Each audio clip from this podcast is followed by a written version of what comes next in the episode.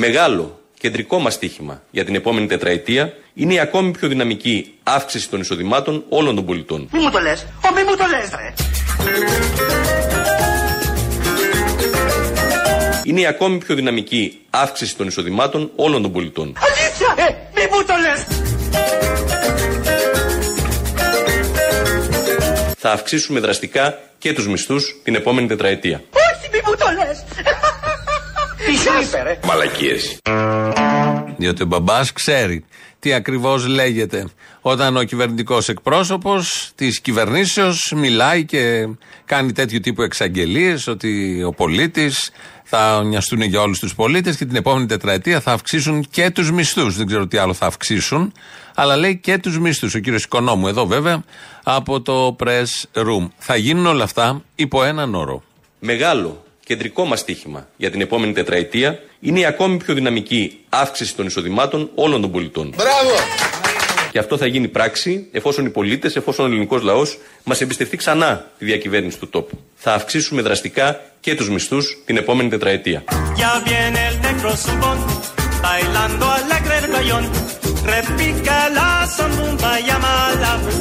Θα αυξήσουμε δραστικά και τους μισθούς την επόμενη τετραετία. Αχ, Παναγία μου, είμαστε πλούσιοι. Πλούσιοι, πολύ πλούσιοι. Άντε τώρα να βρεις τρόπο να φας αυτά τα λεφτά.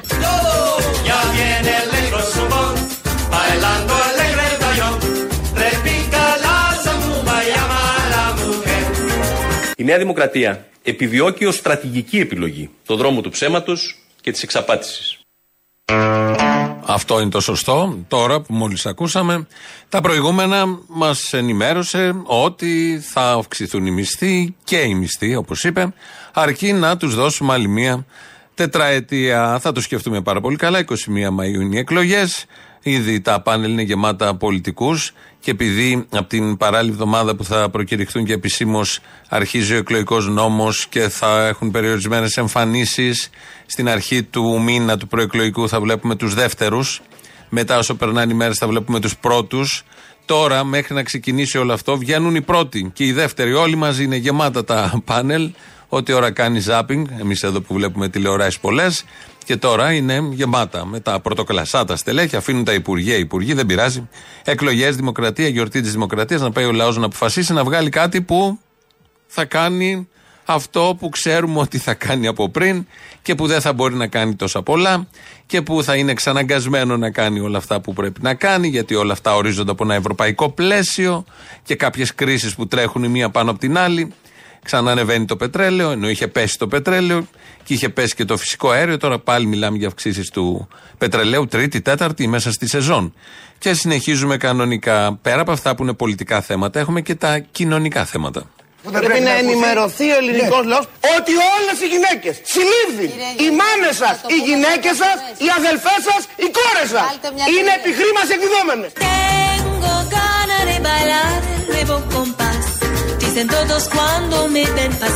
Η οικονομία μας συνολικά είναι σε τόσο καλή κατάσταση που θα καταρρεύσω.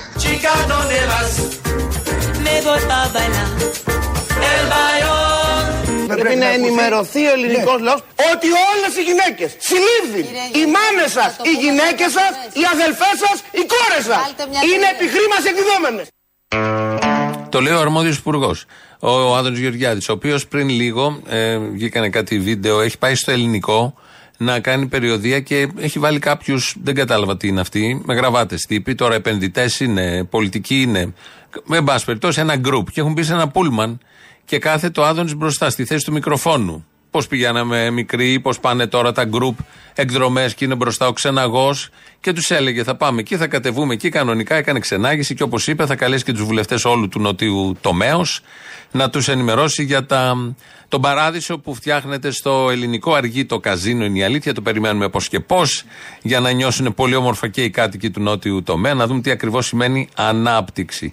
Και κυρίως εκείνοι οι πολύ ωραίοι πύργοι, πύργοι, ουρανοξύστες, αυτά τα πολύ όμορφα κτίρια που ταιριάζουν τόσο πολύ στο Αττικό τοπίο και στην Αθήνα γενικότερα. Περιμένουμε δηλαδή την ανάπτυξη να εκφραστεί έτσι όπως εκφράζεται πάντα η ανάπτυξη με αυτά τα δεδομένα. Θα βγει η κυβέρνηση Μητσοτάκη, είναι ένα ερώτημα. Οι δημοσκοπήσεις λένε ναι. Λένε ναι και οι υπουργοί και σχεδόν όλα τα κανάλια κατά ώρες, όχι όλες τις ώρες. Αν συμβεί αυτό, Θα ακούσουμε τώρα τι θα πρέπει όλοι να πάρουμε και να κάνουμε. Διότι αν δουν ξαφνικά κυβέρνηση Κυριάκου Μητσοτάκη, γρήγορα γρήγορα να προλάβετε να πάρετε μαντήλι ή χαρτομάντιλα, μπορείτε να πάρετε και σόφτεξ που πάλι είναι τα εργοστάσια που μπήκε μπρος επί θητείας μου, να πάρετε μερικά σόφτεξ να έχετε και θα κλαίτε με μαύρο δάκρυ.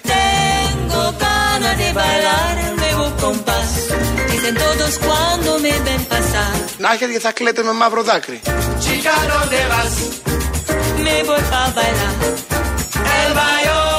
Να πάρετε μερικά σόφτεξ να έχετε και θα κλαίτε με μαύρο δάκρυ. Καλά, αν δεν βρείτε αυτά, πάρτε μια άλλη μάρκα. Όλα κάνουν την ίδια περίπου δουλειά. Το μαύρο δάκρυ δεν αμφισβητείται. Όλα αυτά, αν βεβαίως βγει η Νέα Δημοκρατία, όπως λέει ο αρμόδιος υπουργός, ξεναγός στο πούλμαν της αναπτύξεως. Χτες είχαμε ακούσει τον Κυριάκο Μητσοτάκη στη χθεσινή εκπομπή που μιλούσε από προχτές σε μια επίσκεψη που είχε πάει και είχε βρει κάτι νέα παιδιά. Και για να γίνει έτσι ίδιος με τα νέα παιδιά, να τα καλοπιάσει και να τους δείξει ότι είναι ένας ακομπλεξάριστος, σύγχρονος, σχεδόν συνομιλικός τους και πάνω απ' όλα μοντέρνος ηγέτης, χρησιμοποίησε την λέξη ρε. Τους έλεγε έλα εδώ ρε, πάμε ρε, θα γίνει χαμός ρε και τέτοια. Κάποια στιγμή το ρε το έκανε και ρέι. Του βγήκε, ίσως ήταν σε επαρχία, δεν κατάλαβα. Αλλά του βγήκε ρέι. Αυτό το ρέι μας θύμισε ένα άλλο ρέι. Ρε χαμός, έλα και εσύ ρε. Έλα το ρέι. Έλα και εσύ ρε.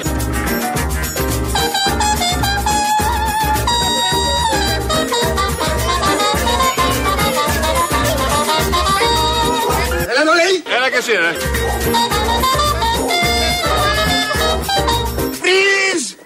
Yes, λέω, put the coat down slowly. Έλα ρε τώρα, έλα εδώ. Αυτά με τα ρε, τα ρε και όλα τα υπόλοιπα.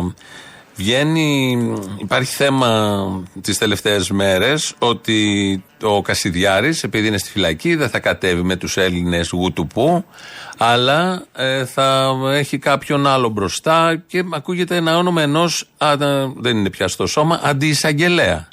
Πέσαμε από τα σύννεφα. Αυτό το αντισυστημικό κόμμα πώς θα μπορέσει να εκπροσωπηθεί από έναν κατεξοχήν εκπρόσωπο του συστήματος και μάλιστα αεροπαγίτη, συνταξιούχο, έχει φύγει, αλλά γιατί λανσάροντας κάτι τελείως διαφορετικό και έξω από όλα αυτά τα συστήματα που καταδυναστεύουν τον ελληνικό λαό και άλλες τέτοιες ανοησίες. Έτσι λοιπόν ο εισαγγελέας που θα ηγηθεί του κόμματος είναι ο κύριος Αναστάσιος Κανελλόπουλος, σύμφωνα με τα μέχρι τώρα δεδομένα, και ο ίδιος έχει κάνει τέτοια δήλωση.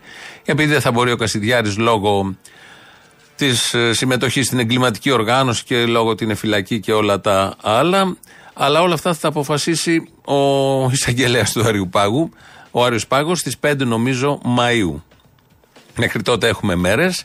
Αλλά όμως έχει αρχίσει ήδη να γίνεται μια ζήμωση στα κανάλια και να μας παρουσιάζουν τον εισαγγελέα και να πέφτουν λίγο από τα σύννεφα οι δημοσιογράφοι που τώρα είναι εισαγγελέας, δεν είναι ένας Ούγγανος.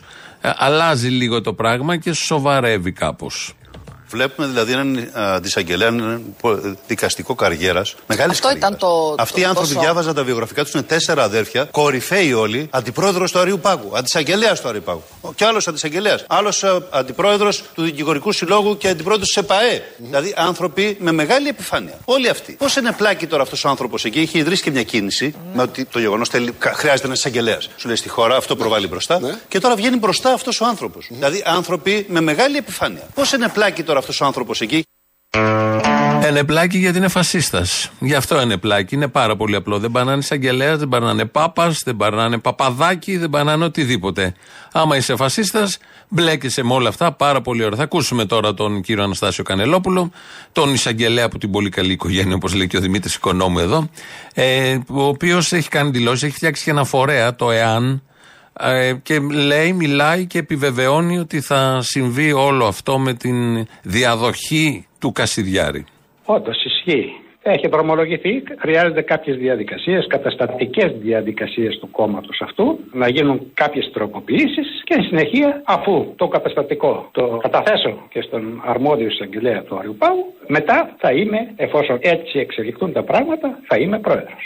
Άνθρωποι οι οποίοι ήσαν στο δικό μου κόμμα, που μένουν στην περιοχή Πεντέλης, συζήτησαν καθενεολογικό στην αρχή με κάποιους που ανήκουν το κόμμα του κ. Κασιδιάρη. Καθενεολογικές συζητήσεις, οι οποίες εξελίχθησαν αφού ακολούθησε και ο σχετικός νόμος που απαγορεύει κάθετο του κόμματος αυτού στις εκλογές. Ήχθησαν λοιπόν οι συζητήσεις σε μια συμφωνία. Ποια είναι αυτή η συμφωνία? Να αναλάβω εγώ πρόεδρος του κόμματος και να εφαρμόσω αυτά τα οποία διακηρύττω με το κόμμα, εάν θα είναι υποψήφιος στην πρώτη Αθηνών. Περί αχερά ανθρώπου, μακριά από μένα.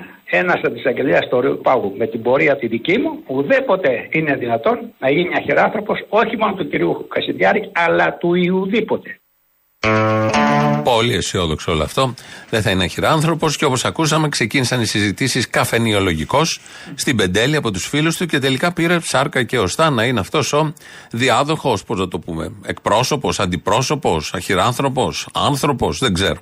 Θα φανεί αν δώσει το OK ο Άριος Πάγος με τις διατάξεις και έτσι όπως γράφτηκαν από τον Γεραπετρίτη και την τωρινή κυβέρνηση. Βεβαίως, σε καμία περίπτωση ο φασισμός δεν είναι θέμα δικαστικών αποφάσεων, ακόμη και σε υψηλότατο βαθμό, ακόμη και από τον Άριο Πάγο, δεν απαγορεύονται όλα αυτά, δεν ε, χτυπιούνται έτσι, δεν πατάσσονται έτσι, αλλιώς είναι ο τρόπος που ο φασισμός όταν ξεφυτρώσει τελειώνει. Το ξέρουμε πολύ καλά, το έχουμε ζήσει πολύ καλά. Υπάρχει μια εμπειρία όχι μόνο στη δική μας χώρα και σε άλλες χώρες. Θα το δούμε, εν πάση περιπτώσει, πώς θα εξελιχθεί και το δικαστικό κομμάτι και το πολιτικό και αν θα είναι ο κύριος εδώ Κανελλόπουλος, ο αντισαγγελέας, διάδοχος του Κασιδιάρη. Στην άλλη τώρα πλευρά, ακριβώς απέναντι και, μη, και δεν έχει και καμία σχέση με όλα αυτά, έγινε χτες μια συγκέντρωση, εκδήλωση του Μέρα είκοσι πέντε μαζί με ένα κομμάτι από τη ΛΑΕ που έχουν φτιάξει σχηματισμό μαζί, κοινή κάθοδος, εκλογές και όλα τα υπόλοιπα. Εκεί ήταν και ο κύριος Λαπαβίτσας, Κώστας Λαπαβίτσας, αν τον θυμόσαστε, ήταν βουλευτής στο πρώτο εξάμηνο του δεκαπέντε, βουλευτής του ΣΥΡΙΖΑ, νομίζω επαρχίας πάνω, δεν θυμάμαι, κάποιος νομός της Μακεδονίας ήταν, και έφυγε όμως μετά το μνημόνιο, αποχώρησε και αυτός, αρθρογραφούσε. Σοβαρός κατά τα άλλα, ε, έγραφε τα γνωστά και τώρα χτες ήταν σε αυτή την εκδήλωση. Είδα ένα απόσπασμα από αυτή την εκδήλωση. Μιλάει ο κύριος Λαπαβίτσας για το πόσο τραγική στιγμή για όλη την αριστερά ήταν το δεκαπέντε.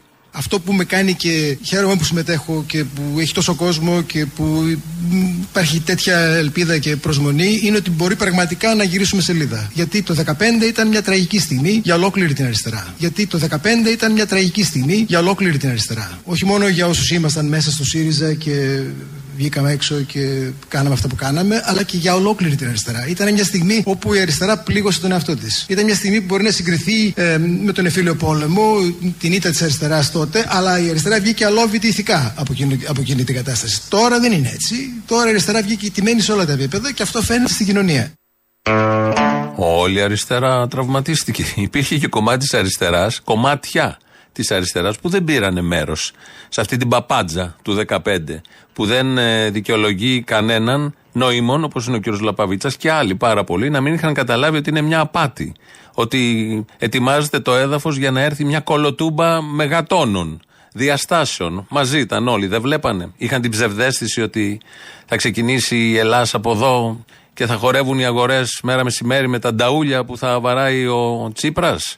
Υπήρχε τέτοια οπτική και τέτοια βεβαιότητα. Πώς ανέχτηκαν έξι μήνες όλο αυτό το καραγκιοζηλίκι και καλά της αριστεράς, της πρώτης φοράς και των αγώνων που θα δώσουμε για να μεταπίσουμε, και μετά ήρθε και το τρίτο μνημόνιο. Φύγανε βέβαια στο τρίτο μνημόνιο, αλλά είχαν προετοιμάσει και είχαν κάνει τα πάντα για να έρθει το τρίτο μνημόνιο. Δεν δικαιολογείται καμία τέτοια αυταπάτη και όχι άλλη πια παπάτσα, γιατί όπως συνεχίζει ο κύριος Λαπαβίτσας, ανοίγουμε δρόμους. Εμείς λοιπόν τώρα έχουμε μια δυνατότητα, πιστεύω, να γυρίσουμε σελίδα, να ανοίξουμε ένα καινούργιο δρόμο. Δεν θα είναι εύκολο και θα το συζητήσουμε μετά, είμαι βέβαιος. Αλλά είναι πολύ σημαντική αυτή η στιγμή και χαίρομαι πάρα πολύ που μπορούμε και σε προσωπικό επίπεδο με τον Γιάννη να κάνουμε αυτή την κουβέντα και να δείξουμε ότι αυτό το πράγμα είναι εφικτό, αρκεί όλοι να το θέλουμε και όλοι να το παλέψουμε. Και τότε το θέλαμε και τότε το παλεύαμε. Εφικτό λέγαμε ότι ήταν και τότε, και μάλιστα όταν λέγαμε δεν είναι παιδιά εφικτά όλα αυτά που λέτε, καραγκιουζλίκια είναι, μην πω και χειρότερες λέξεις που λέγαμε. Όχι, λέγανε είναι εφικτό, θα το παλέψουμε, θα γυρίσει η Ευρώπη, θα αλλάξουμε και την Ευρώπη εκτός από όλη την Ελλάδα. Και τότε ανοίγανε δρόμους επίσης και κλείσανε στο εξάμηνο οι δρόμοι. Ψευδαισθήσεις, αυταπάτες με το κιλό, με τον τόνο θα πω εγώ, όχι με το κιλό. Πουλιώνται, λογικό, αγοράζονται επίσης.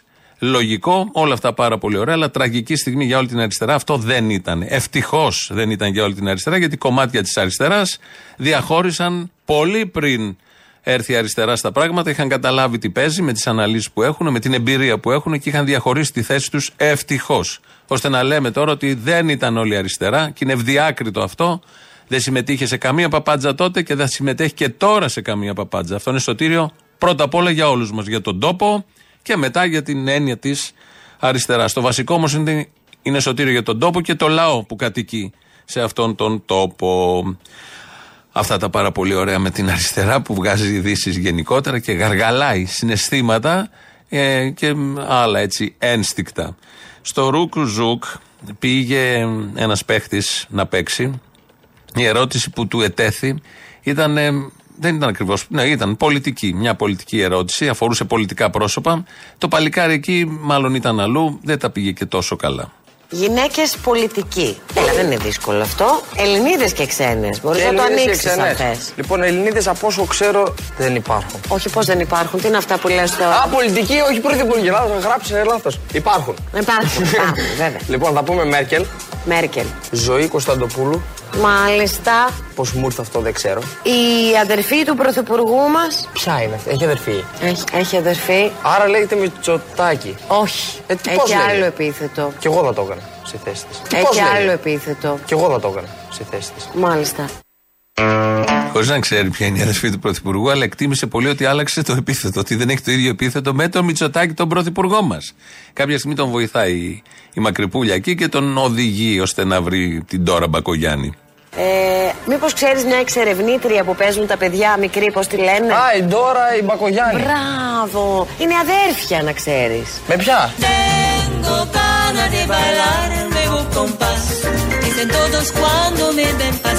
Είναι αδέρφια, να ξέρεις. Με ποια?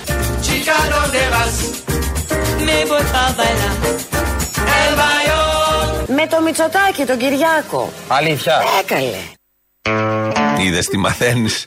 Στα τηλεπαιχνίδια ενημερώνεσαι, γίνεσαι σκολικά μορφωμένος που έλεγε και ο Ζήκος. Βγαίνεις από εκεί με κατάρτιση, ξέρεις τα σόγια. Καταλαβαίνεις τι παίζει, γιατί τα σόγια στην Ελλάδα, ειδικά ένα σόγιο όπως ξέρουμε, κυριαρχεί εκατό χρόνια. Δεν δικαιολογείται, μπορεί και παραπάνω. Δεν δικαιολογείται να μην ξέρει τι ακριβώς συμβαίνει. Ενώ λοιπόν η μία αριστερά κάθεται και κάνει εκδηλώσεις, καλά κάνει, ζυμώσεις, ε, ε, συνεργασίες, εκλογικές, να δυναμώσει και κάνει και κριτική για το δεκαπέντε, ότι ήταν τραγική στιγμή και δεν το είχαμε καταλάβει και νομίσαμε πως θα ήταν αλλιώς και δεν ήταν αυτό που βλέπετε και ε, τώρα τι θα κάνουμε, αλλά ξανά από εδώ και πέρα ελπίζουμε και ανοίγουμε δρόμους, ενώ γίνεται αυτό. Υπάρχουν και άλλα κομμάτια της αριστεράς με τους εργαζόμενους κάτω που δίνουν μάχες και αγώνες, όπως συμβαίνει αυτή την εποχή με τη Wolt, με την πλατφόρμα αυτή παραγγελιών. Πριν κάνα χρόνο είχαμε την eFood που είχαν κερδίσει εκεί οι άνθρωποι, γιατί είχε αναπτυχθεί ένα κίνημα μεγάλο και από τους ίδιους, πολύ γερό, με άποψη, οργανωμένο, με συμμαχίες και με συμμαχίες στην κοινωνία. Τώρα αυτές τις μέρες συνέχεια στους δρόμους είναι τα μπλε μηχανάκια, τα μπλε γυλαίκα και διεκδικούν αυτονόητα πράγματα, γιατί σύμφωνα με τις, ε, τα, τα, τις ανακοινώσεις τους η εταιρεία αυτή η μεγάλη μείωσε αμοιβές στις παραγγελίες. Έχουν και άλλα αιτήματα, κατεβαίνουν συνέχεια. Νομίζω ότι την Πέμπτη αποφασίζουν κλιμάκωση του αγώνα τους. Και χτες είχαν συγκέντρωση και υποβροχή και σήμερα έχουν. Οπότε η Wolt, τα μηχανάκια, οι άνθρωποι μας φέρνουν και το φαγητό στα σπίτια. Είναι σε, για άλλη μια φορά, όχι η κόκκινη όπως πέρυσι, η μπλε τώρα η γαλάζια σε αναβρασμό. Να ξέρετε όμως ότι σε μία ώρα ακριβώς ξεκινάει μεγάλη απεργία από τους συναδέλφους στη Wolt της Γερμανίας. Εκφράζουμε την αλληλεγγύη μας και σε αυτούς. Ελιβεράδες της Wolt από την Γεωργία στέλνουν μήνυμα αλληλεγγύης στους απεργούς της Ελλάδας. Η εταιρεία Wolt έχει βάλει όρο να μην είναι στην Επιτροπή ο πρόεδρος του Συνδικάτου Επισιτισμού Τουρισμού. Αυτό σημαίνει ότι θέλει να συνεχίσει η αδήλωτη εργασία στους τολάρχες. Όλα ή τίποτα. Έλληνες και μετανάστες από όλες τις χώρες της Ευρώπης. Γινόμαστε ένα. Γινόμαστε όλοι ένας, μία γροθιά. Στον αγώνα θα συνεχίσουμε. Είναι η πρώτη λύση μας. Ο Γιώργος Στεφανάκης είναι αυτός, πρόεδρος του, του, τον, του επισιτισμού, τουρισμού, του συλλόγου του, του συλλόγου της Ομοσπονδίας. Ε, μιλάει για τα βασικά θέματα, είναι συνεχώς σε κινητοποίηση. Το παρακολουθούμε, έχει ένα ενδιαφέρον.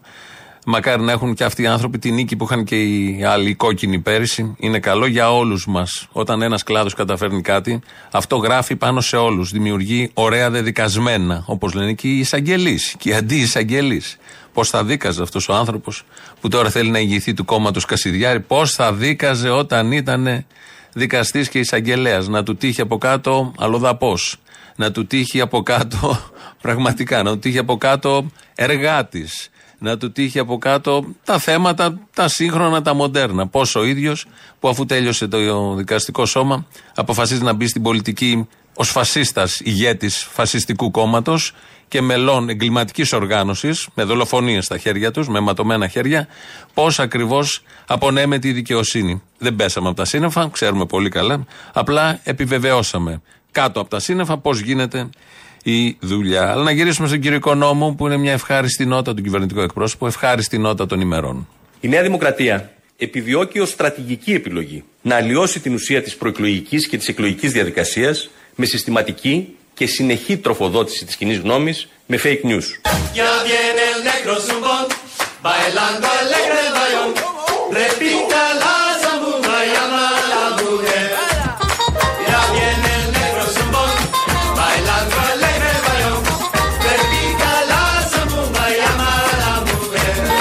Η οικονομία μας συνολικά είναι σε τόσο καλή κατάσταση που... Θα τον παίξω κι εγώ.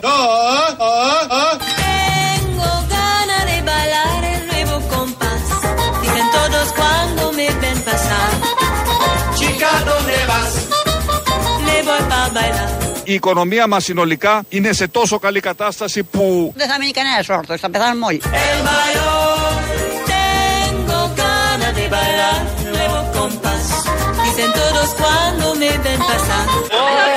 Ρε χαμός, έλα και εσύ ρε. Πες το διάλο πλάκα. Έλα ρε τώρα, έλα εδώ.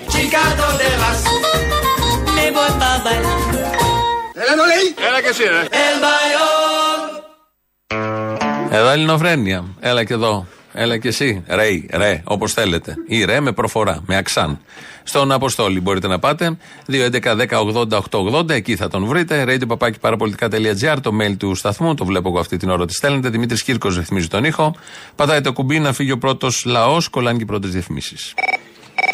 Γεια σας κύριε Μπαρμπαγιάννη, χρόνια πολλά. Ο κύριος Προφύριος Βυζδέκης. Ναι, καλή ανάφηση να έχετε. Ο κύριος Βυζδέκης. Ναι, είμαι σε ένα. Κύριε Βυζδέκη μου, είστε πολύ απότομος τελευταία. Συγγνώμη που είμαι απότομος, αλλά είμαι σε ένα δίλημμα αυτές τις μέρες. Τσίπρας ή και... Κυριάκος. Όχι, είμαι σε ένα δίλημμα και επειδή είστε ένας έγκριτος καλλιτέχνης και ο συνεργάτης σας ένας έγκριτος δημοσιογράφος. Ναι, ναι, γεμίσαμε εγκριτήλα εδώ πέρα. Να ψηφίσω το κόμμα που ψήφισα εφτά Ιουλίου δύο χιλιάδες δεκαεννιά ή το καινούργιο κόμμα που λέω να ψηφίσω. εφτά Ιουλίου του δεκαεννιά. Ναι. Τι ψήφισες? Είχα ψηφίσει τότε Πλεύση Ελευθερίας και τώρα λέω να ψηφίσω το καινούριο κόμμα του συναδέλφου σας του τέος, του κ. Μπογδάνου. Αυτό. Πώς φτάσατε, τι απόσταση είναι αυτή από το ένα στο άλλο? Γιατί είναι και οι δύο ριζοσπαστικοί νέοι, και ο Κωνσταντίνος και η Ζωή. Γεια σας. Δεν σκέφτεστε για Λατινοπούλου?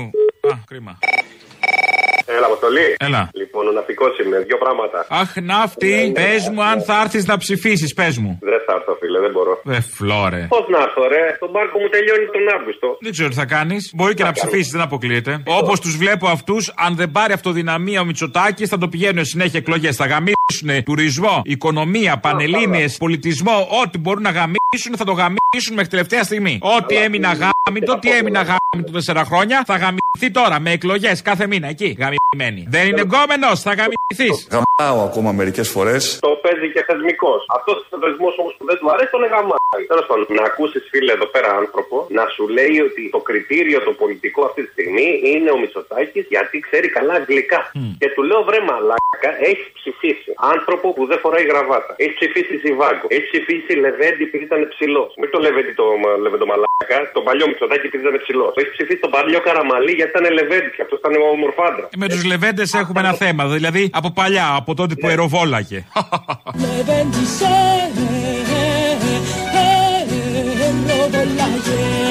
Άστε στο διάλογο όλοι μαζί. Γαμώ τα πολιτικά κριτήρια αυτός ο λαός. Μιλάμε τώρα επιτυχία μεγάλη, περιούσιος λαός, μη χέσω και σκάτα στα μούτρα. Εγώ είμαι περήφανος. Εσύ κάνεις τη δουλειά σου φίλε, εσένα σου βγάζει σωμάκι. Σημασία έχει ότι είμαι περήφανος ως Έλληνας, λυπάμαι πολύ. Σωστά.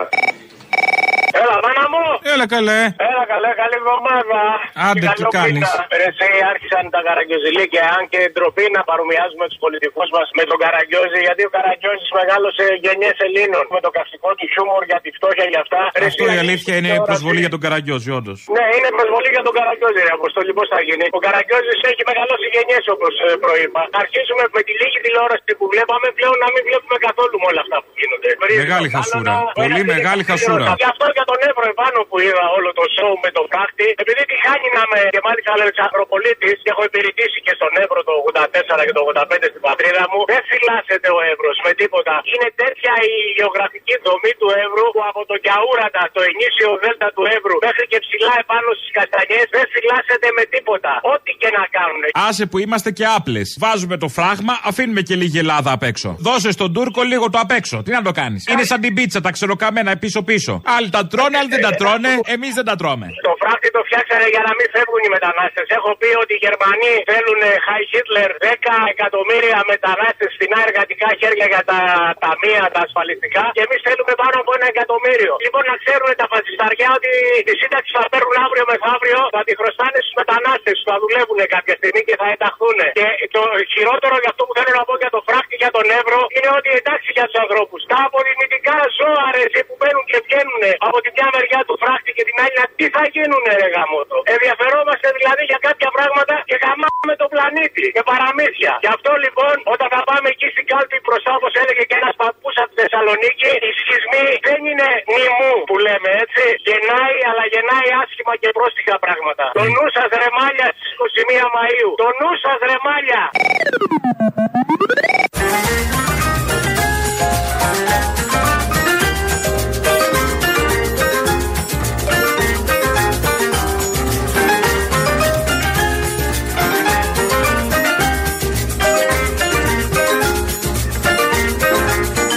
Αν δουν ξαφνικά κυβέρνηση Κυριάκου Μητσοτάκη, γρήγορα γρήγορα να προλάβετε να πάρετε μαντήλι ή χαρτομάντιλα, μπορείτε να πάρετε και σόφτεξ που πάλι είναι τα εργοστάσια που μπήκε μπρος επί θητείας μου, και να πάρετε μερικά σόφτεξ να έχετε και θα κλαίτε με μαύρο δάκρυ.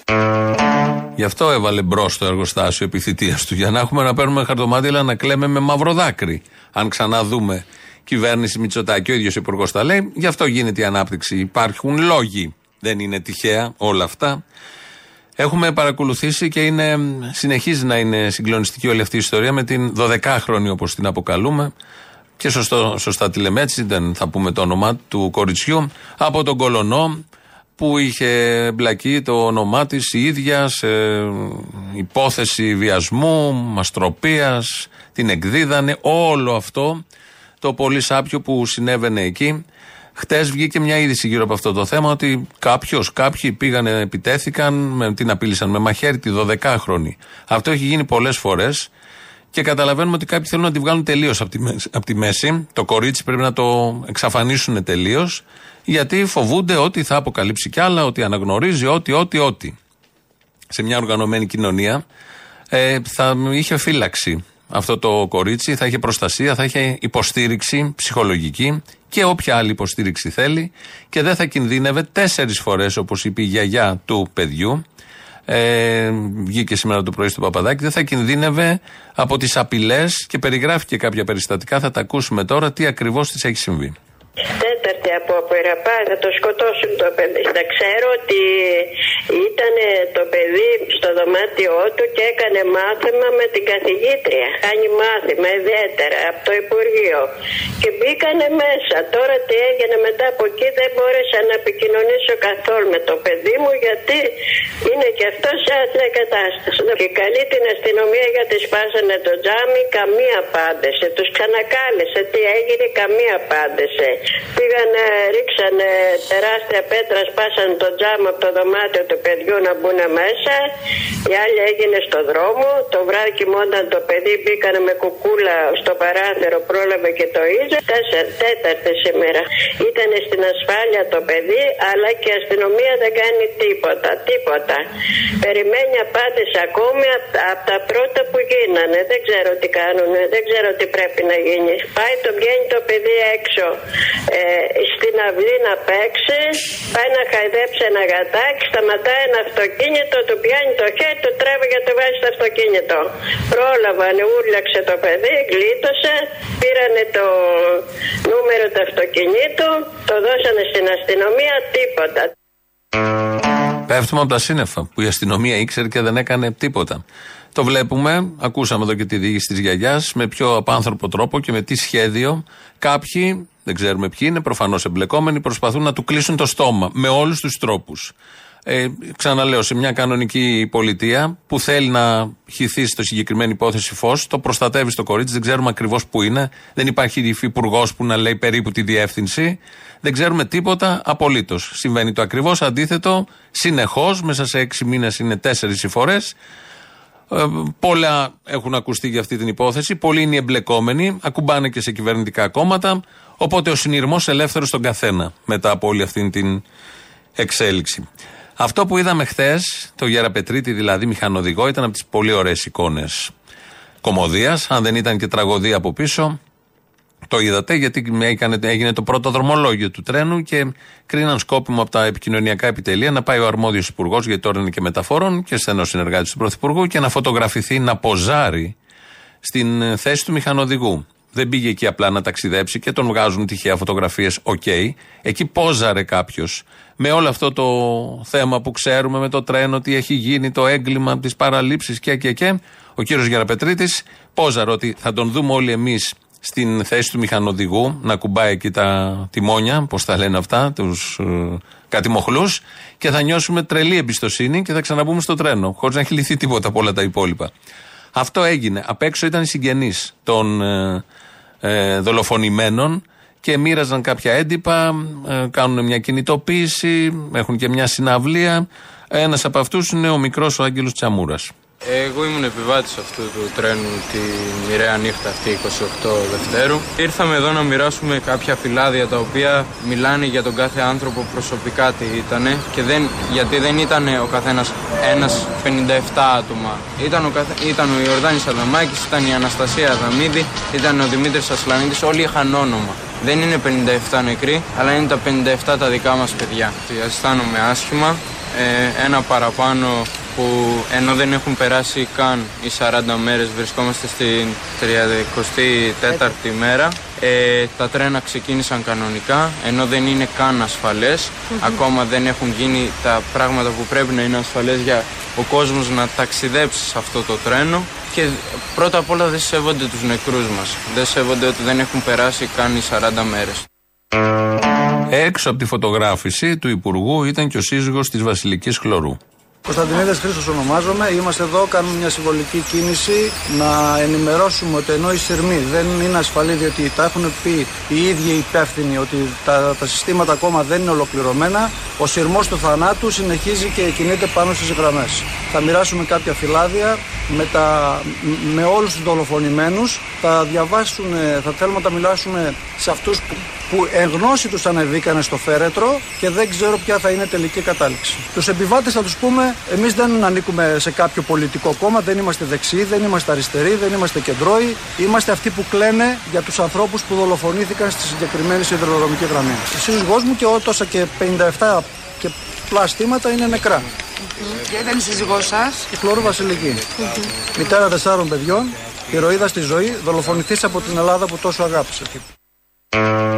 Και υπάρχουν και τα ρεπορτάζ των τηλεοπτικών καναλιών. Όπως συμβαίνει σε τέτοιες περιπτώσεις, πήγαν εκεί οι συνάδελφοι με την κάμερα και το μικρόφωνο και ρωτούσαν τους πρώτους επιβάτες, τους πρώτους θαραλέους επιβάτες. Δύο από αυτούς που έκαναν δηλώσεις είναι στελέχοι της Νέας Δημοκρατίας. Ο ένας μάλιστα είναι αυτός που όταν είχε ανέβει ο υφυπουργός πριν καμιά, κανένα δύο εβδομάδες πάνω στη Λάρισα, δίπλα από ένα σταθμάρχη, για να πει ότι λειτουργούσε η τηλεματική για τρία χιλιόμετρα έξω και μέσα από το σταθμό. Ε, ήταν αυτός που ήταν από πίσω ο Γκρέουζας, Γκρούεζας που λέγαμε εμείς τότε, και που έλεγε στον άλλον του σταθμάρχη σταμάτα, σταμάτα, τέλος, τέλος. Στέλεχος της Νέας Δημοκρατίας. Ένας από αυτούς ήταν εκεί, τον βρήκε χθες η κάμερα που μπήκε τολμηρά στο τρένο. Βεβαίως, βεβαίως, πολύ ασφάλεια, παιδιά. Θα πάρετε το τρένο για Θεσσαλονίκη και Καλαμπάκα? Όχι, τώρα πάω μέχρι Ινόη, αλλά το παίρνω άνετα. λέει το στέλεχος της Νέας Δημοκρατίας, που είναι και στέλεχος των ΟΣΕ, οπότε μάθαμε και πληροφορηθήκαμε. Και ένας άλλος που καθόταν εκεί στο κάθισμα και επίσης άνετος και ψύχρεμος και έβγαλε και συμπεράσματα, γιατί όλοι μαζί, όπως δήλωσε, πρέπει να συμβάλλουμε ώστε να, και διάφορα τέτοια, είναι επίσης στέλεχος της Νέας Δημοκρατίας, είναι ο κύριος Μωυσιάδης, στις διεθνείς σχέσεις και στα πολιτικά γραφεία της Νέας Δημοκρατίας. Το μόνο που μπορώ να πω ως πολίτης είναι ότι δεν μπορεί να έχεις συνεπιβάτη το φόβο, την ανασφάλεια και την οργή για την αυριανή μέρα. Δεν φοβήθηκα να κλείσω ειστήριο χθες το βράδυ. Θέλει χρόνο να αποκατασταθεί η αίσθηση ασφαλούς διέλευσης, η εμπιστοσύνη στο, στο σιδηρόδρομο και να κάνουμε όλη την δουλειά μας. Και συντεταγμένα η πολιτεία και οι επιχειρήσεις και οι πολίτες και όλοι μαζί να κοιτάξουμε την επόμενη μέρα με ψυχραιμία κατάματα. Ένας απλός τολμηρός πολίτης που μπήκε στο τρένο να ταξιδέψει και κάνει και δηλώσεις, γιατί όλοι μαζί πρέπει να δούμε την επόμενη μέρα. Ποτέ την προηγούμενη μέρα, γιατί η προηγούμενη μέρα έχει ευθύνες της κυβέρνησης και της παράταξής του. Αυτά τα πολύ ωραία και από την ενημέρωση πώς γίνεται, και έχει γίνει χαμός βέβαια με αυτούς τους δύο, γιατί υπάρχουν άπειρα βίντεο. Και σε κανάλια έχουν παίξει αυτά, σε εκπομπές συγκεκριμένες και στο διαδίκτυο βεβαίως γίνεται χαμός. Λαός τώρα, μέρος δεύτερον. Έλα. Δεν το πιστεύω. Ανέλπιστο. Ανέλπιστο. Όχι, έχω προσπαθήσει πολλές φορές, έχω βαρεθεί και σήμερα όμως, εντάξει, επειδή όπως κάθε μέρα ακούω, δεν θέλω να πω κάτι. Μήπως βαριέσαι εύκολα? Όχι μωρέ, δεν βαριέμαι και δεν είμαι και άνθρωπος που να εργάζομαι και τα λοιπά. Απλώς κουραζόμουν. Τέλος πάντων, άκου να δεις. Επειδή παρακολούθησα τη συνέντευξη, ήξερα ότι θα τον έχει τον Κουτσούμπα η Ναταλία, και επειδή δεν τις βλέπω αυτές τις εκπομπές, αλλά στηθήκαμε με την κόρη μου για να τη δούμε τη συνέντευξη. Είσαι κουτσουμπίτσα γι' αυτό. Είμαι κουκουέ γέννημα θρέμα. Oh, ε, ναι, δεν το συζητώ. Δεν πειράζει, τι να κάνουμε τώρα. Όχι, έχω και το όνομα καπετάνιου του Ελλάς. Και είμαι και από το χωριό που ξεκίνησε ο Ελλάς, από τη Σπερχιάδα. Κοίτα να δεις. Τέλος πάντων, δηλαδή, τώρα. Η καλύβα του Στεφανή είναι χίλια πεντακόσια μέτρα από το σπίτι μου, στο χωριό. Να. Τώρα βέβαια ζω στη Γλυφάδα, αλλά δεν έχει σημασία. Να. Σωστή. Όχι. Η Γλυφάδα έχει κομμουνιστές. Σωστή κομμουνίστρια, μ' αρέσεις. Ωραία, λοιπόν, άκουσε με. Να πιστώσουμε και στην Ναταλία το γεγονός ότι κάλεσε το Κουτσούμπα. Ναι, να το πιστώ, γιατί επειδή ακούω το θύμιο και δεν έχω ακούσει κάτι, άκουσα απλώς τα αποσπάσματα από. Καλά, ναι. Βέβαια είχε και το Μητσοτάκη πριν λίγο καιρό. Τηλεόραση βλέπετε? Ναι, βλέπω τηλεόραση. Ναι. Σασμό βλέπετε που είναι στην Κρήτη όλος γυρισμένος ε, στα διά και τέτοια? Έχω δει, έχω δει επεισόδια και, Α, το βρίσκω πολύ, και το βρίσκω είναι πολύ ενδιαφέρουσα σειρά. Ναι. Ε, ε, σειρά. Και φοβάμαι είναι καναβελόπλο τον επόμενο καιρό. Ναι, αλλά πρόσεξε. Το θέμα είναι ότι εκείνη κάλεσε τον Κουτσούμπα τώρα. Αυτή τη στιγμή θα τις πιστώσουμε αυτό. Σύμφωνοι. Επίσης, απλά επειδή ξέρω πώς λειτουργούν, ε, να σου πω τι πιθανολογώ. Ότι κάλεσε τον Κουτσούμπα, ναι, αλλά το πιθανότερο είναι να κάλεσε κι άλλους. Απλά ο Κουτσούμπας δέχτηκε. Μπορεί να είναι έτσι. Δεν θα κάτσω να διαφωνήσω, γιατί δεν υπάρχει και λόγος. Εγώ απλώς αυτό που είδα ήταν ένας σεβασμός απίστευτος. Δηλαδή δεν μπορώ να θεωρήσω, ας πούμε, γιατί όταν έχω δει την παπαρίγα στα debate και στα έτσι προεκλογικά πριν από χρόνια και βλέπω το Σρόιτερ μπροστά μου, γιατί με και μεγάλη με εξήντα πέντε χρονών και τα έχω φάει στη μάπα όλα αυτά. Το αυτονόητο έκανε η Ναταλία. Απλά το αυτονόητο πια δεν είναι αυτονόητο, γιατί δεν έχουν τέτοια διάθεση. Γιατί εγώ αν ήμουν, που ήταν το όνειρό μου να γίνω δημοσιογράφος, αυτή τη στιγμή ντρέπομαι για τους δημοσιογράφους. Είχες και εσύ ένα όνειρο, μπράβο σου. Ναι, το είχα. Τέλος πάντων, δεν πειράζει. Δεν πειράζει. Το είχα, δεν το έκανα, αλλά τώρα πραγματικά αισθάνομαι πανευτυχής που δεν έγινα. Ρε μαλάκα. Αποστόλης. Όλο λουκάει τον αυτό που μας έριξε σήμερα. Έτσι για να την πατήσετε, μπράβο. Τώρα ένα δίμηνο δεν προλαβαίνει να μιλήσει ένα δευτερόλεπτο και τώρα να πούμε οργασμός. Τι έγινε? Οργασμός στην κυριολεξία. Έτσι για να δείτε τι χάνετε. Εσύ τι χάνεις, μαλάκα. Είναι το κρυφό κράσι τώρα και μας το παίζει εσύ ιστορία. Και υπεράνω. Η αλήθεια είναι αυτή. Τι να πω τώρα, ψέματα. Αν πάντως σε συνέχεια τώρα για τον Αιγυπτό, ακόμα και αυτές οι συνεντεύξεις, ρε φίλε, έχουν επιπτώσει στον κόσμο. Η συνέντευξη του Γερμανού. Α, του Κουτσού. Του Κουτσού, βέβαια. Έχω την πεθερά στο σπίτι από το χωριό, από νομό, ο οποίος είναι συνήθως μπλε, παλιά πράσινο, και μου βλέπει τον Κουτσού να τα λέει και λέει: αυτός ο κύριος πολύ ευγενικός, πολύ καλός. Λέω: αυτό ψηφίς. Εντάξει, παιδί μου, μου λέει: άμα το θεωρείς ότι είναι καλύτερα, είναι της. Λέω: σίγουρα, ναι, μου φαίνεται πολύ ευγενικός. Μα αφού το είπε η κυρία Γερμανού, τον είδαμε στη Γερμανού, τέλος. Την πίσαμε μαλάκα το ψηφαλάκι. Άντε να πάει και στη Σκορδά να πάρει και τίποτα αμόρφωτους, μια χαρά. Από πού? Από Αίγιο. Από Αίγιο! Πέλαγος! Το κοκλώρι, φαντάζομαι το Κουτσούμπα. Ε, γιατί να μην κάνει ένα ντουέτο, να μην κάνει ραπ, το αλαμπάδες στη καρούλια. Ραπανάκια και μαρούλια. Α, καλό, καλό. Θα μείνουμε λίγο εδώ, διότι η γόνιμη συνεργασία του Αποστόλη με τον Κροατή έδωσε μια ιδέα και εμείς εδώ την υλοποίησαμε.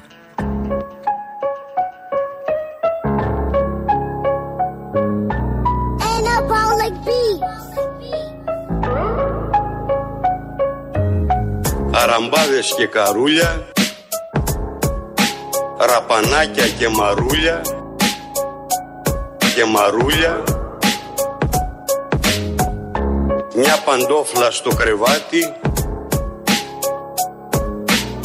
βάσανα που έχει αγάπη, ωραία που είναι η λιβαδιά, χωρίς καμιά αιτία. Και καρούλια, και μαρούλια, βά, βά, βάσανα που έχει αγάπη, μια, μια, μια παντόφλα, μια παντόφλα, τόση ψυχεδέλεια. Ταιριάζει νομίζω, είναι πάρα πολύ καλό. Αφού το είπαν τα παιδιά, γιατί να μην το φτιάξουμε. Έγινε η μεγάλη συναυλία για να μην ιδιωτικοποιηθεί το νερό ε, στη Θεσσαλονίκη. Τεράστιο πλήθος, γέμισε η πλατεία Αριστοτέλους. Πραγματικά όμως γέμισε. Και καλά κάνει ο κόσμος και είμαστε όλοι πολύ ευαίσθητοι για αυτό το θέμα. Υπάρχουν διαβεβαιώσεις των κυβερνητικών ότι δεν θα ιδιωτικοποιηθεί το νερό. Δεν ξέρω αν κάναν πίσω, δεν ξέρω αν το είχαν από την αρχή στο νου τους. Κάνουν μια ρυθμιστική αρχή νερού για άλλους λόγους όπως λένε. Εν πάση περιπτώσει, καλά κάνει ο κόσμος και επαγρυπνεί ακόμη και αν. Τώρα δεν θα γίνει, κάποια στιγμή μπορεί να γίνει. Σε αυτά βλέπω και πολλούς Σιριζέους που συμμετέχουν και καλά κάνουν τα παιδιά και τα τρόλ και όλοι αυτοί και γράφουν το νερό είναι αγαθό, δεν πρέπει και και και. Όμως η ΕΙΔΑΠ μπήκε, νομίζω και η ΕΑΘ, μπήκε με το μνημόνιο του ΣΥΡΙΖΑ στο υπερταμείο που σημαίνει στον προθάλαμο των πωλήσεων και των ιδιωτικοποιήσεων. Έχει προηγηθεί κάτι, υπάρχει μια προϊστορία γιατί ο ένας κάνει λίγο, έρχεται ο άλλος συνεχίζει πάνω στο λίγο και μετά πάμε στο πιο μεγάλο και στο πιο πολύ. Και θυμάμαι τότε το δεκαέξι όταν είχε γίνει αυτό, δεκαοκτώ πότε ήταν, όταν είχε γίνει, είχε περάσει η ΕΙΔΑΠ στο υπερταμείο, σε προ, προπόληση κάπως, τότε οι εργαζόμενοι στην ΕΙΑΘ πάνω στη Θεσσαλονίκη είχαν κόψει συμβολικά το νερό στα γραφεία του ΣΥΡΙΖΑ. Έχουμε έρθει μια είκοσι πέντε εργαζομένων στα γραφεία του ΣΥΡΙΖΑ στη Θεσσαλονίκη, κλείνουμε συμβολικά το νερό στα γραφεία του ΣΥΡΙΖΑ για να το δείσουμε τι περιμένει στο κόμμα και στην κυβέρνηση όταν μια ιδιωτική εταιρεία πάρει τα νερά. Το ρολόι του ΣΥΡΙΖΑ δεν είναι τυπικά αυτό όνομα της ε, οργάνωσης και του κόμματος, είναι σε κάποιο άλλο όνομα για τυπικού λοιπόν λόγου που προλέγει ο κανονισμός, κόβουν το νερό. Αυτό θα κάνει και οι ιδιώτες, προκειμένου να έχει πολλά κέρδη. Χθε ο κ. Τσακαλώτος είπε ότι όσο είναι αυτός υπουργός, το νερό δεν πρόκειται να ιδιωτικοποιηθεί. Εμεί θέλουμε ότι όσοι υπάρχουν ενεργοί πολίτες, το νερό της Θεσσαλονίκης θα παραμείνει δημόσιο. Δεν είναι μόνο τι γίνεται στη θητεία σου, είναι πώς τρώνει και το έδαφος ώστε να το εκμεταλλευτεί αυτός που θα έρθει μετά. Γιατί κάποια στιγμή θα έρθει κάποιος άλλος μετά. Αυτά λοιπόν τα πολύ ωραία μέχρι για σήμερα. Τρίτο μέρος του λαού κολλάει στις διαφημίσεις. Αμέσως μετά μαγκαζίνο, εμείς τα υπόλοιπα αύριο. Γεια σας. Καλό μεσημέρι, Αποστόλη. Για χαρά. Είδα την εκπομπή του Μίτσου του Κουτσούμπα στην Ναταλία Γερμανού. Ναι. Δίνω συγχαρητήρια στον Κουκουέ. Τέτοιους ανθρώπους θέλουμε και όχι μονάχα έναν Κουτσούμπα. Θέλουμε εκατοντάδες Κουτσούμπες, εκατοντάδες βελουχιώτιδες και εκατοντάδες επαναστάτες, αμετανόητους εραστές μιας καλύτερης κοινωνίας. Έχουν λογογράφους, έχουν δεύτερες απαντήσεις να πούμε σε περίπτωση που τους κάνουν κάποια ερώτηση οι άλλοι και δεν έχουν τον αφορμητισμό που έχει ο αρχηγός να πούμε. Το αφόρμητο, αυτό που σου έρχεται πρώτο είναι. Αυτή είναι η αλήθεια. Όλα τα υπόλοιπα είναι ραπανάκια και καρούλια. Ωραία που είναι η λιβαδιά χωρίς καμιά αιτία. Καλά τα λέει ο αρχηγούλης να πούμε. Όπα καρφόφιλες. Ε, δεν είναι. Κουτσουμπικός είσαι. Τι κουτσουμπικός είμαι με τον άνθρωπο αυτά που λέει. Ο πατρός μου μας έχει μεγαλώσει έτσι. Oh, εδώ πέρα. Oh, είμαστε oh. τέσσερα αδέρφια εδώ πέρα. Επιτέλους βγήκες από του λάπα, τώρα μιλάμε. Ο παππούς είχε περιουσία. Ο πατέρας μου τα έδωσε όλες τις αδερφές του. Όλα. Τίποτα δεν κράτησε. Έφτιαξαμε το σπίτι μόνοι μας. Το κρεώσαμε πριν από επτά χρόνια, οκτώ. Αλλά είναι δικό μας. Δεν χρωστάμε πουθενά. Καταλαβαίνεις. Α, δεν είσαι κατά της ατομικής ιδιοκτησίας δηλαδή. Α, να τα, να. Ξεκινάμε. Τι ξεκινάμε, ξεκινάμε. Ε, ε, ξεκίνησε η ρεφόρμα. Έλα τώρα. Άκου, Απόστολε. Όταν δεν έχεις να χωρίσεις τίποτα, γιατί να τσακωθώ εγώ. Γιατί να θέλω να πάρω κι άλλα. Όλοι οι υπόλοιποι αυτό θέλουν. Δηλαδή, ω παντρεύτηκε να πάρει την περιουσία του πεθερού. Και περιμένει να πεθάνει ο πεθερός. Και αν δεν πεθάνει ο πεθερός, θα τον πεθάνω εγώ. Α, έχεις τρόπο. Ε, βέβαια, άλλο δεν έχεις τρόπο μας τώρα. Όταν πάει για αυτόν τον σκοπό, με αυτόν τον σκοπό και δεν πάει αληθινός. Έλα! Έλα! Καλησπέρα και καλή βραδιά! Καλησπέρα και καλή βραδιά! Καλησπέρα!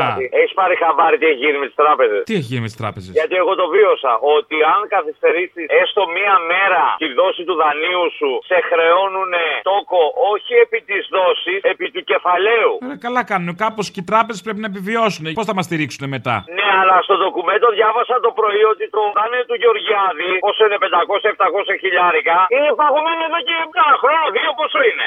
Ε, ρε, κολλήματα με το ντοκουμέντο. Τραπεζίτες δεν είχαμε και βρήκαμε το βαξεβάνι τώρα. Σημασία yeah. έχει η αλήθεια του υπουργού. Όχι το ξεβράκωμα που του κάνουν οι βαξεβάνιδες. Ε, καλά σας λέει ο Κουτσούμπας, ρε. Αυτοί είστε, ρε. Αλλά αυτοί είστε. Καλά να πάθουμε. Ρε. Άμα λέει ο Άδωνης κάτι και λέει ότι είναι αλήθεια, είναι αλήθεια. Και ο Παπαθανάσης. Και ο Παπαθανάσης. Πότε σου είπε ψέματα ο Άδωνης? Ε. Το χοντρένο, βλέπεις, το χοντρένο. Ποτέ δεν είπε αλήθεια, αλλά τέλος πάντων. Ποτέ!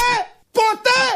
Ποτέ! Και τι είναι, παιδί μου, για να πει αλήθεια? Υπουργός είναι. Άμα ήταν για να λέει αλήθεια, θα το κάνω υπουργό. Σωστό γι' αυτό. Καλά, έχει κι άλλους, ρε. Έχει τον Μπακογιάννη, από κάτω έρχονται αλλαγές. Έχει πολλά καλά παιδιά αυτή η παράταξη. Καλά, δεν ανησυχώ. Ακαταδίωκτο. Άκατα μάκατα σου κουτουμπέ.